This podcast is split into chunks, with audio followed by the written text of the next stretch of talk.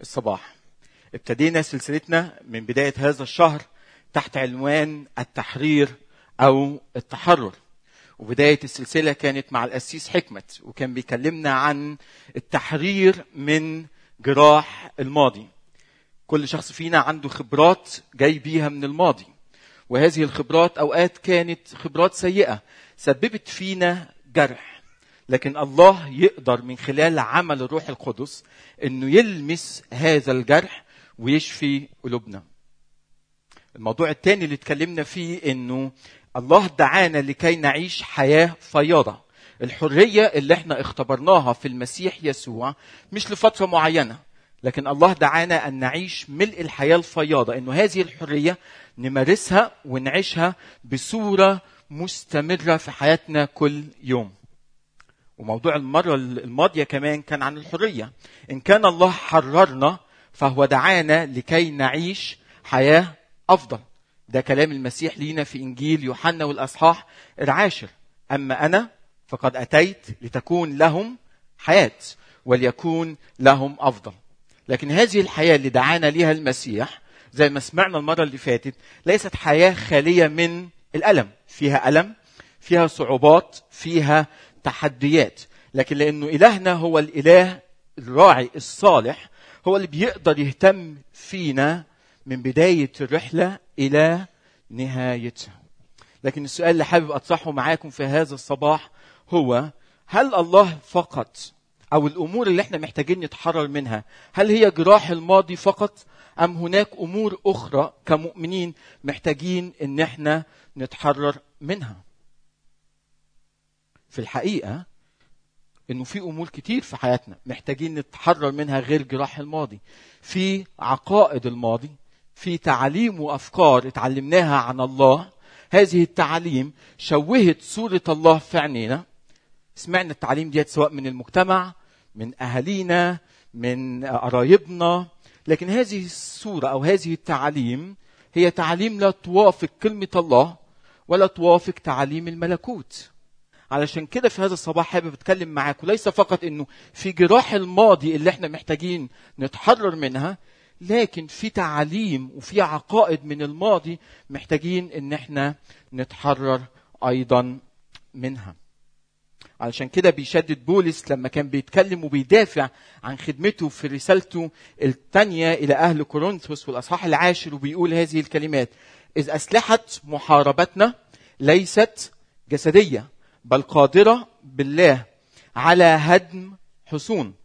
هادمين ظنونا وكل علو يرتفع ضد معرفة الله ومستأثرين كل فكر إلى طاعة المسيح. إذا إن كان هناك في تعاليم وعقائد اتعلمناها عرفناها عن الله إحنا محتاجين في هذا الصباح إنه نمتحن هذه الأفكار لأنه بعد هذه الأفكار بيكون سبب قيود لينا وبتمنعنا وبتأيدنا من إننا نعيش الحرية اللي حررنا بيها المسيح. بولس بيقول إن إحنا في حرب مستمرة لكن هذه الحرب ليست مع بشر ليست مع بشر لكن حربنا مع أفكار مع معتقدات خاطئة عن شخص الله الآب. وأهم أحد هذه الأفكار اللي حابب أتكلم فيها معاكم في هذا الصباح هو دور الشريعة في حياة الإنسان. دور الشريعة في حياة الإنسان. في أسئلة كتير ممكن نطرحها إيه هي دور الشريعة في علاقتي مع الله؟ هل الشريعة لو أنا طبقت كل الشريعة كل الشريعة اللي موجودة في العهد القديم كل الأمور اللي اتعلمتها إنه لازم أعملها علشان الله يكون راضي عليا هل الشريعة ديت فعلا ممكن تكون وسيلة علشان أكون مقبول قدام الله؟ اذا إيه هو دور الشريعة في علاقتي بالله؟ إيه هو دور الشريعة في علاقتي أيضا بالآخرين؟ البعض مننا أيضا بيفكر إنه ما دام أنا أصبحت حر في المسيح يسوع أصبحت بنت وابن في المسيح يسوع اذا الشريعة ليس لها أي دور في حياتي. بكلمات أخرى إن أنا حر أعيش وأعمل كل ما يحسن في عيني. موضوعنا في هذا الصباح تحت عنوان الحرية الملتزمة. الحرية الملتزمة. وحابب أتكلم معاكم عن ثلاث نقاط أساسية. النقطة الأولى هي الحرية والشريعة. ما هي علاقة الحرية اللي حررنا بيها المسيح بالشريعة؟ وتاني نقطة ما هو علاقة الحرية بدون شريعة؟ الحرية بدون شريعة. والنقطة الثالثة الحرية وشريعة المسيح الحرية وشريعة المسيح.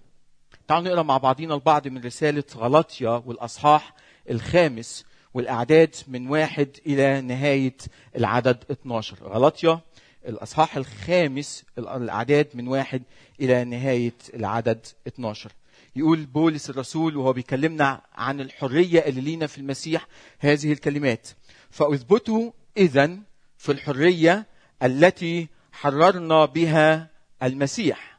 ولا ترتبكوا أيضا بنير عبودية. ها أنا بولس أقول لكم إنه إن اختتنتم لا ينفعكم المسيح. قد تبطلتم عن المسيح أيها الذين تتبررون بالناموس. سقطتم من النعمة. فإننا بالروح من الإيمان نتوقع رجاء بر لأنه في المسيح يسوع لا الختان ينفع شيئا ولا الغرله ولا عدم الختان بل الإيمان العامل بالمحبة. كنتم تسعون حسنا كنتم ماشيين في طريقكم بطريقة صحيحة. فمن صدقكم حتى لا تطاوعوا للحق؟ هذه المطاوعة ليست من الذي دعاكم. خميرة صغيرة تخمر العجين كله. ولكنني أثق بكم في الرب إنكم لا تفتكرون شيئا آخر ولكن الذي يزعجكم. سيحمل الدينونة ايا من كان. وأما أنا أيها الإخوة فإن كنت بعد أكرز بالختان فلماذا أضطهد بعد؟ اذا عثره إذا عثرة الصليب قد بطلت. يا ليت الذين يقلقونكم يقطعون أيضا. في الحقيقة موضوع حديثنا في هذا الصباح هو موضوع كل رسالة غلطية. موضوع رسالة غلطية الأساسي هو أنه بولس بيحارب جماعة من المؤمنين وجماعة أيضا من غير المؤمنين بينادوا بأهمية الشريعة حتى ننال حتى ننال التبرير أمام الله. وكل محور رسالة غلطية هو أننا جميعا أبناء الله بالمسيح يسوع. مهما كانت خلفيتنا مهما كان لوننا مهما كان جنسنا.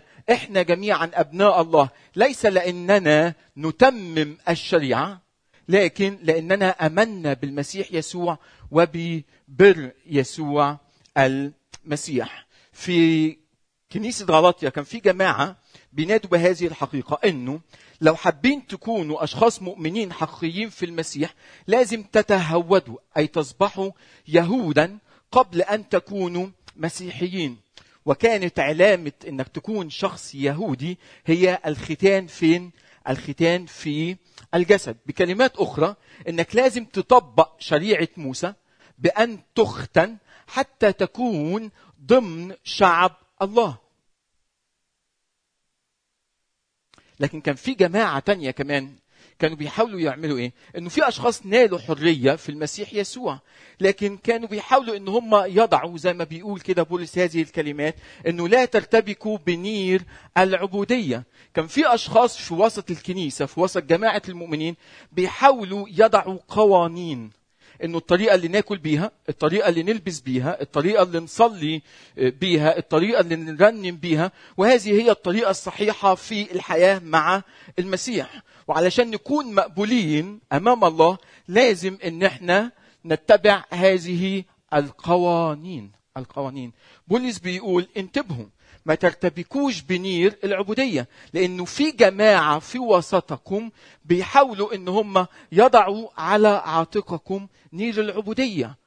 بعد ما حرركم المسيح بترجعوا مرة تانية تحت نير الشريعة تحت نير أن تفعل ولا تفعل. بولس الرسول بيقول هذه الكلمات لهذه الجماعة اثبتوا في الحرية. بس أي حرية اللي بيشدد عليها بولس ليست الحرية اللي مبنيه على الشريعة لكن الحرية المبنية على الإيمان بالمسيح يسوع. اثبتوا في الحرية التي حرركم فيها المسيح الحرية اللي دعاكم ليها المسيح. إيه هي كانت مشكلة بولس مع الشريعة؟ إيه مشكلة بولس مع الناموس؟ هل الناموس في حد ذاته شيء سيء؟ بولس في رساله في رسالته إلى أهل روميا بيقول هذه الكلمات إن الشريعة والناموس مقدس إن الشريعة والناموس هو شيء روحي. لكن إيه هي مشكلتك الحقيقية يا بولس مع الشريعة؟ تعالوا نرجع مع بعضينا البعض لرسالة روميا والأصحاح السابع. وبيقول بولس بعد الحقائق المهمة اللي محتاجين إن إحنا نعرفها عن الشريعة. أول شيء الشريعة تعرف الخطية. الشريعة تعرف الخطية. رمية سبعة والعدد السابع يقول بولس هذه الكلمات. فماذا نقول؟ هل الناموس في حد ذاته الشريعة خطية؟ حاشا. بل لم أعرف الخطية إلا بالناموس. فإنني لم أعرف الشهوة لو لم يقل الناموس لا تشتهي. اذا قبل ما يكون في شريعة أنا كنت ممكن أشتهي لكن ما كنت أعرف إنه هذا خطية. لكن لما إجت الشريعة عرفتني إنه الشهوة هي خطية. اذا أول شيء بيقول عنه بولس إنه الشريعة بتعمل إيه؟ بتعرف الخطية. الشيء الثاني إنه الشريعة أصبحت نقطة انطلاق استخدمتها الخطية علشان تحاربني كإنسان. بيقول بولس هذه الكلمات في العدد الثامن ولكن الخطية وهي متخذة فرصة بالوصية أنشأت فيا كل شهوة. لأنه بدون الناموس الخطية ميتة. كلمة فرصة هنا كلمة لذيذة جدا.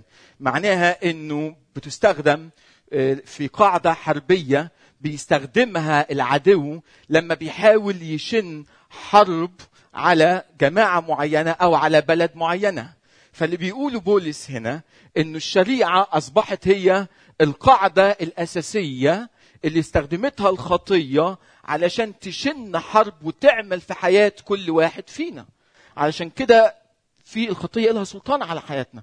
الخطية مأيدانا الخطية تعبانة والخطية أخذت من الشريعة قاعدة قاعدة علشان تشن حربها علينا. لكن النقطة الثالثة والمهمة أيضا أنه الشريعة حكمت علي بالموت العدد التاسع بيقول بولس هذه الكلمات. أما أنا فكنت بدون الناموس عائشا قبلا. ما كانش عندي أي مشكلة قبل الناموس. لكن لما جاءت الوصية أو الشريعة عاشت الخطية فمت أنا. فمت أنا. إذا الخطية عمل الشريعة الشريعة كانت سبب في موتي. ليه؟ لأنه الشريعة متطلبات الشريعة أنه أنا لازم أعيش الشريعة لازم أعمل كل الشريعة وإن لم أتمم كل وصايا الشريعة فأنا محكوم علي بال بالموت إذا اللي بيحاول يقوله بولس أنه الشريعة بتعرفني الخطية صحيح؟ الشريعة أخذ الخطية أخذت فرصة من الشريعة حتى تحاربني وإنه الشريعة حكمت عليا بالموت. كلنا كلنا أصبحنا تحت لعنة الناموس. ليه؟ لأن الناموس حكم علينا كأشخاص بالموت. اللي بيقوله بولس بكل بساطة إنه لو عايزين تعيشوا تحت الشريعة لازم تقبلوا بحكم الشريعة. لو عايز تتمسك بالشريعة اتمسك بالشريعة. بس كل اللي هتقدمه ليك الشريعة هو موت إنك هتقع تحت قيود الشريعة. وخلي بالكم الشريعة بتعمل فينا حاجة مهمة جدا. دايما دايما بتخلي عندنا شعور بالذنب. أنا دايما حاسس إن أنا مقصر في حق الله. حاسس إن أنا مش قادر أرضي الله. حاسس إنه مهما أعمل إن أنا مش قادر أتمم كل وصايا الناموس. وهذا الشعور بالذنب في أحيان كتير بيقتلنا بيسبب لنا نوع من الفشل لأنه دايما صرختي زي ما بيقول بولس ويحي أنا الإنسان الشقي مين يقدر ينقذني من جسد الخطية؟ أنا كل ما بحاول أرضي الله بشعر إنه أنا مش قادر أنا مش قادر أنا مش قادر. في يوم من الأيام قصة كلنا بنعرفها. جه الشاب الغني للمسيح. وابتدى يسأل المسيح هذا السؤال. أي صلاح أعمل لتكون لي الحياة الأبدية؟ اذا جاي بيسأل سؤال. أنا أعمل إيه علشان أنال الحياة الأبدية؟ أعمل إيه علشان أنال الخلاص؟ المسيح رد عليه وقال له هذه الكلمات. احفظ الوصايا. الشاب استغرب. أي وصايا؟ الوصايا اللي أنا حافظها من زمان إنه لا أقتل لا أشتهي لا لا لا ولا ولا ولا. ما هذه حفظتها منذ حدثتي. أنا كل الشريعة حفظتها من وأنا طفل صغير. لكن واضح إنه كان نقصه شيء. إنه الشريعة ما قدرتش تشبع الاحتياج اللي في داخله. فسأل المسيح فماذا يعوزني بعد؟ رد المسيح عليه وقال له روح بيع كل اللي عندك وتعالى اتبعني. يقول الكتاب المقدس هذه الكلمات انه الشاب مضى حزينا. حفظ الوصية صحيح؟ حفظها منذ الصغر لكن الشريعة والوصية ما ساعدتهوش ابدا إنه يطيع شخص الله. ما قدرتش الشريعة تخلصه من عبوديته من محبة المال. الشريعة ما قدرتش تساعده إن هو يسمع لصوت المسيح ويخضع لصوت المسيح ويطيع صوت المسيح ويتبع المسيح. مش الشاب. وقال المسيح الكلمات اللي كلنا حافظينها. إن دخول جمل من ثقب إبرة, إبرة أيسر من أنه يدخل غني إلى ملكوت السماوات. لكن اللي كانوا قاعدين بيسمعوا التلاميذ جماعة كده زينا وابتدوا كلهم في صوت واحد إن هم يصرخوا من يستطيع أن يخلص؟ إن كان في شاب حفظ كل الشريعة إن كان بيحاول يعمل كل ما يرضي الله لكن ما قدرش إنه ينال بر الله وإنه يطيع اذا من يستطيع أن يخلص؟ ودي مش صرخة هذا الشعب لكن دي صرختنا إحنا كل يوم. كل يوم إنه بنصرخ أحيانا لأن إحنا واقعين تحت سلطان الشريعة إنه مين يقدر يخلصنا. بنحاول نرضى الله لكننا مش قادرين. يرد المسيح بكلمات مهمة جدا ويقول هذه الكلمات. الغير مستطاع عند الناس مستطاع عند الله. صحيح انت من حقك تصرخ وتقول أنا مش هقدر أخلص نفسي. أنا واقع تحت سلطان الخطية. أنا واقع تحت لعنة الناموس. أنا محكوم عليا بالموت. أنا مش هقدر أخلص نفسي. دي حقيقة. لكن اللي بيقول المسيح إنه خلاصك ليس مرتبط بالشريعة. ولا مرتبط على قدرتك الذاتية في إتمام الشريعة ولا هتقدر تخلص نفسك من سلطان الخطية على حياتك لأنه ده غير مستطاع عند الناس لكنه مستطاع عند الله. الله وحده هو اللي يقدر يخلصنا من سلطان الخطية. الله وحده هو اللي يقدر يخلصنا من عبوديتنا للخطية. الله هو اللي يقدر ينقذنا من لعنة الناموس على حياتنا ويدينا حياة أبدية. الغير مستطاع عند الناس مستطاع عند الله. ده اللي قاله نيقوديموس لما جاله. قال له أنت محتاج تتولد من فين؟ من فوق من فوق. ما تحاولش تعملها من نفسك ما تحاولش تعملها من نفسك. دي بتيجي من فوق. الله وحده هو اللي يقدر يمنحنا الخلاص. لو بنرجع نسأل السؤال إيه علاقة الشريعة بالحرية؟ مش ممكن تنال الحرية اللي ليك في المسيح بناء على الشريعة. مش ممكن تقدر تتخلص من لعنة الشريعة بإنك تطبق الشريعة. الشريعة تعرفك الخطية. الشريعة تحكم عليك بالموت. لكن الشريعة مش ممكن تساعدك إنك ترضي الله. بولس الرسول بيقول لأي شخص فينا النهارده هذه الكلمات. إن كنت بتحاول إنك تنال حرية في المسيح يسوع بناء على الشريعة بيقول لهم بولس هذه الكلمات لا ينفعكم المسيح. المسيح ما ينفعكمش. إن كنت بتحاول تنال قبول قدام الله بناء على الشريعة المسيح ما ينفعكش. وده شيء مهم. بولس كل شيء عنده هو فين؟ في المسيح. في المسيح. في المسيح. في المسيح. ولما بولس يقول إنه المسيح ما ينفعكش ده معناها إنه في شيء خطير. في شيء خطير. أنتوا يلي بتحاولوا تعيشوا تحت الشريعة. المسيح ما ينفعكمش المسيح ما ينفعكمش. لأنكم تبطلتم على المسيح. مش عايزين تقبلوا نعمة المسيح. سقطتم من النعمة. أنتوا اللي رفضتوا تعيشوا في دائرة نعمة الله. رفضتوا هذه العطية وقررتوا إن أنتوا تعيشوا بذواتكم. متمسكين بالشريعة. مقتنعين إن الشريعة هي اللي تقدر تخلصكم. المسيح لا ينفع أي إنسان يحاول إنه يعتمد على الشريعة حتى ينال قبول أمام الله. السؤال المطروح إذا كيف نعيش الحرية؟ كيف نعيش الحرية اللي لينا في المسيح يسوع؟ إن كنا مش هنقدر ناخد الحرية ديت إلا بناء على اتكالنا على نعمة الله. تمسكنا بعمل يسوع المسيح على الصليب. إن كان الله دعانا حتى نعيش هذه الحرية. اذا كيف نعيش هذه الحرية التي دعانا ليها الله؟ بولس يتكلم عن نقطتين. نقطة سلبية فيها تحذير لينا النهارده في هذا الصباح ونقطة إيجابية. النقطة السلبية بيحذرنا إنه إن كان الله دعاكم حتى تكونوا أحرار انتبهوا انه تستخدموا الحرية فرصة كمان مرة للجسد. هل فيا ما دام أنا إنسان حرر للمسيح أعيش بدون أي شريعة؟ تعالوا نسمع بولس الرسول بيقول هذه الكلمات. مرة تانية غلطية والأصحاح الخامس والعدد 13 بيقول بولس فإنكم إنما دعيتم للحرية أيها الإخوة غير أنه لا تصيروا الحرية فرصة للجسد. وبيكمل هذه الكلمات وبيقول في العدد 15 لأنه لو كملتوا كملتوا اديتوا الحرية إن هي تكون فرصة للجسد فإذا كنتم تنهشون وتأكلون بعضكم بعضا فانظروا لئلا تفنوا بعضكم بعضا.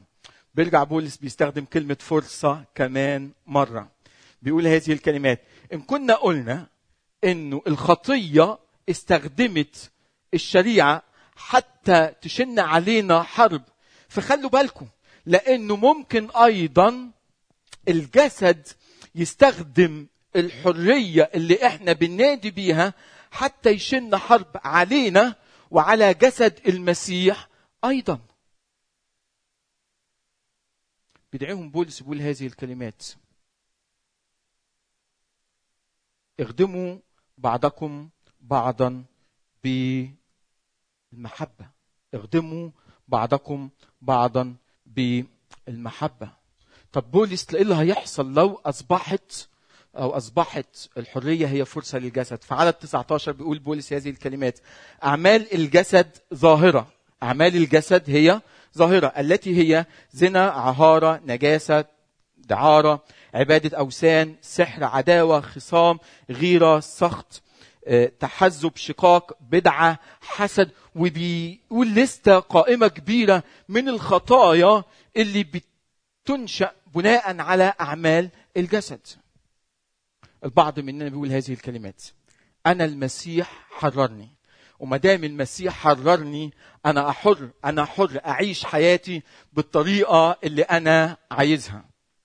أنا مش مرتبط بالشريعة. الشريعة ملهاش أي سلطان على حياتي. ما حدش يقدر يقول لي أعمل إيه وما أعملش إيه. بولس الرسول بيقول انتبهوا في هذا الصباح. انتبهوا انتبهوا. لأنه أحيانا عدو الخير بيخدعنا. أحيانا الحرية دي بتبقى حرية مغلوطة.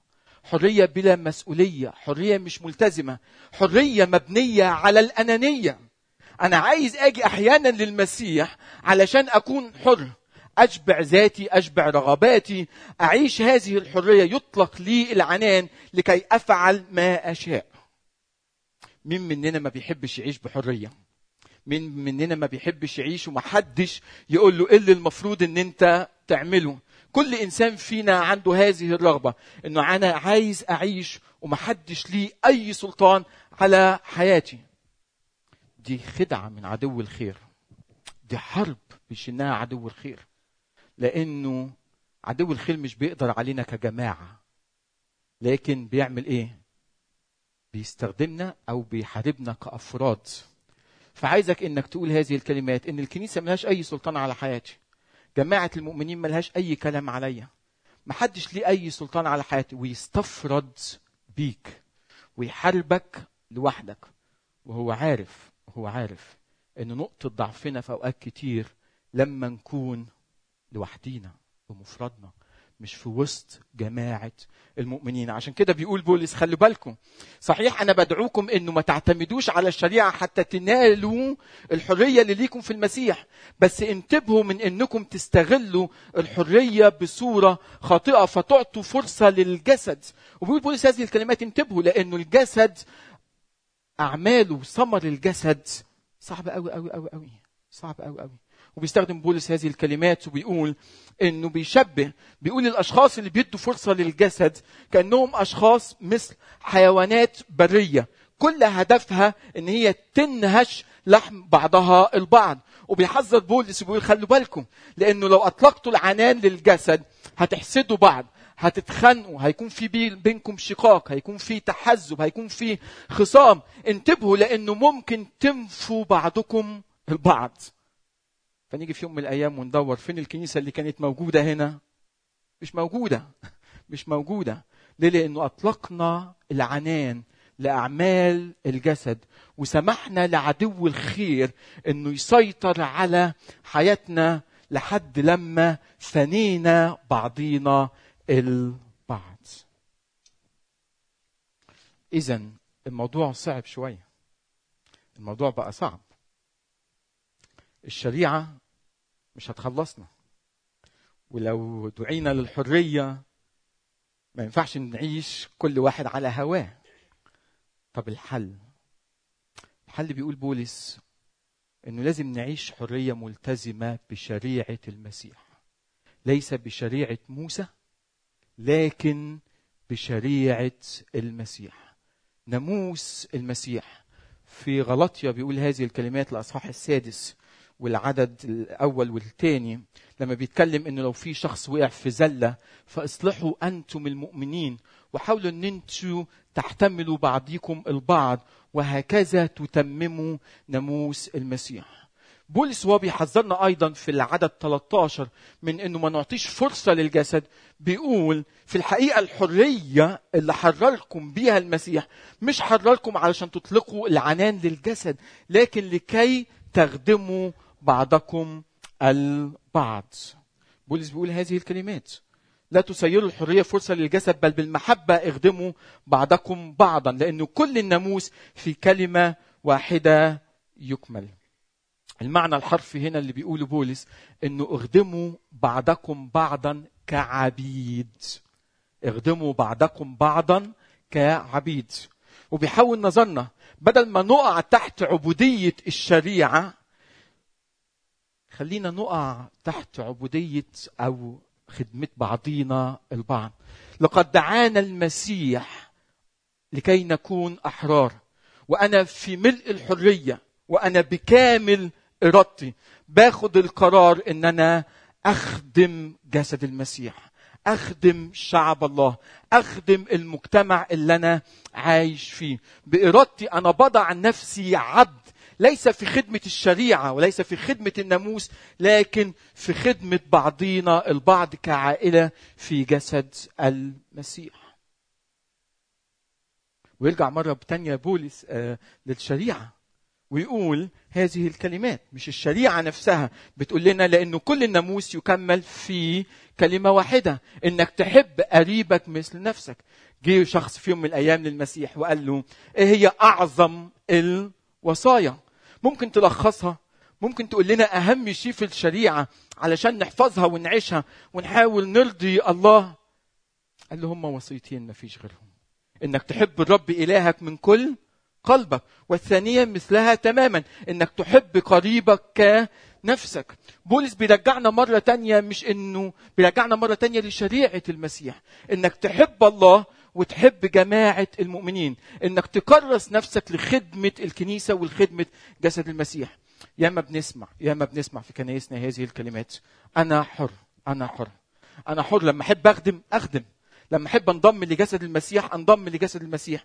لما أحب أعطي أنا أحب أعطي. ما حد له سلطان عليا. أنا أحب أعيش حياتي كما أشاء. بولس بيقول لا. المسيح ما حررناش علشان نعيش في عزلة. المسيح حررنا علشان نخدم بعضينا البعض علشان ناخد القرار بكامل إرادتنا إنه ننضم إلى جسد المسيح نكون جزء من عيلة المسيح. إن كنا تركنا ملكوت إبليس فنحن الآن مدعوين بكامل إرادتنا إن إحنا ننضم إلى ملكوت الله ونعيش مبادئ هذه الملكوت. طب إيه اللي هيساعدني أعيش الوصيتين أحب الله وأحب الناس. آخر شيء وأختم بيه في هذا الصباح. قال لهم هذه الكلمات في عدد 16 من الأصحاح الخامس. وإنما أقول اسلكوا بالروح فلا تكملوا شهوة الجسد. اسلكوا بالروح. اسلكوا بالروح. في ارميا والأصحاح الواحد وثلاثين ابتدى الله يتكلم لارميا بهذه الكلمات وبيقول له ارميا أنا هصنع عهد جديد مع هذا الشعب. أنا هصنع عهد جديد مع هذا الشعب. طب العهد الجديد هيكون مثل العهد القديم؟ هتكون الوصية مكتوبة على لوحي من حجر؟ قال له لا قال له لا. العهد الجديد اللي أنا هصنعه مع هذا الشعب أجعل شريعتي في داخل قلوبهم وأكتبها على قلوبهم. أكتبها على قلوبهم. اللي يساعدنا نعيش حرية ملتزمة. اللي يساعدنا إن إحنا نعيش نطبق مبادئ الملكوت. ان أنا إنسان مدعو لكي أسلك بالروح. أسلك بالروح. بدي فرصة لروح الله إنه يقود حياتي. لما باخد قرار أنا بخضع للروح. بدي فرصة لله إن هو اللي يقود حياتي من خلال الروح. وأنا بعيش الوصية أنا مش بعيش الوصية وكأنها سلم عالي وكل ما أحاول أطلع هذا السلم أوصل لأعلى الدرجات وفي النهاية أقع مرة تانية وأرجع لبداية السلم من جديد. اللي يساعدني إن أنا أكمل هذه الرحلة مع المسيح. إن أنا إنسان متكل على روح الله. أنا عندي ثقة إنه الحل الوحيد عشان أقدر أعيش حياة ملتزمة مع المسيح إن أنا أسلك بالروح ما أديش فرصة للجسد أدي فرصة للروح. أطلب من روح الله إن هو يملى حياتي. أطلب من روح الله إن هو يقودني. أطلب من روح الله إن هو اللي يسيطر عليا أطلب من روح الله إن هو اللي يساعدني إن أنا أعيش المكتوب. في كل مرة بجلس أمام الله. في كل مرة بقرأ كلمة الله. أنا مش متكل على الشريعة ولا متكل على ذاتي. لكن أنا متكل على عمل روح الله في داخلي. المسيح حررنا من الشريعة.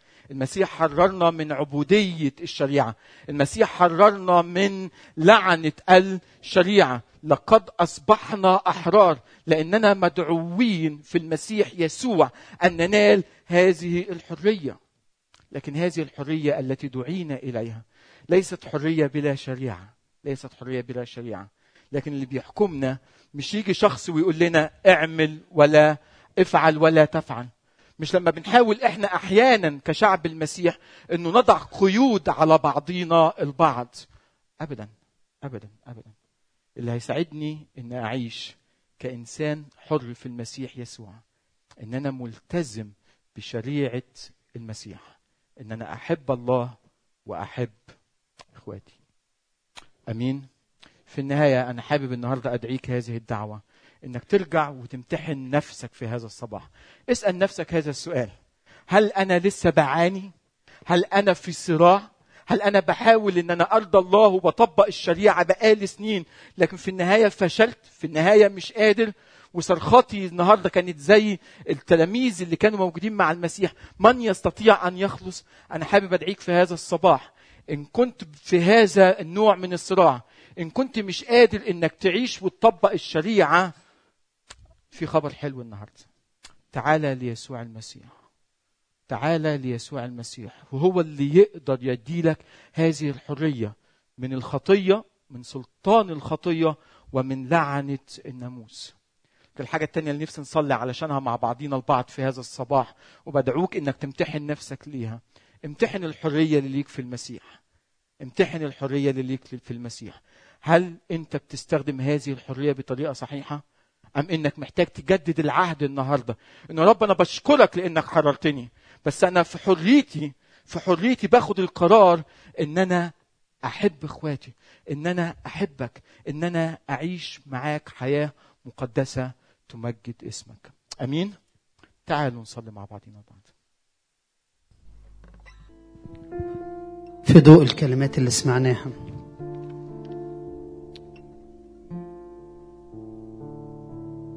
قول للرب تعال يا رب حررني من الناموس من الشريعة من القوانين اللي مأيداني.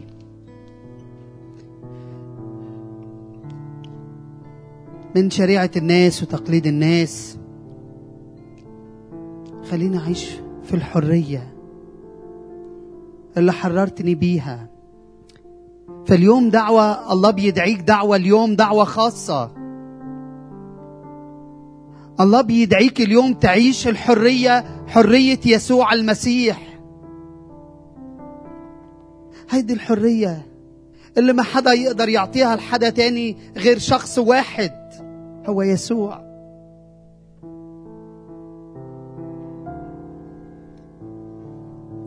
يا رب النهارده كنت لسه بعيش في. في قوانين. وشريعة أشخاص وشريعة بشر لكن تعال اليوم النهارده يا رب حررني بالحرية اللي ليك يا رب اللي فيك يا رب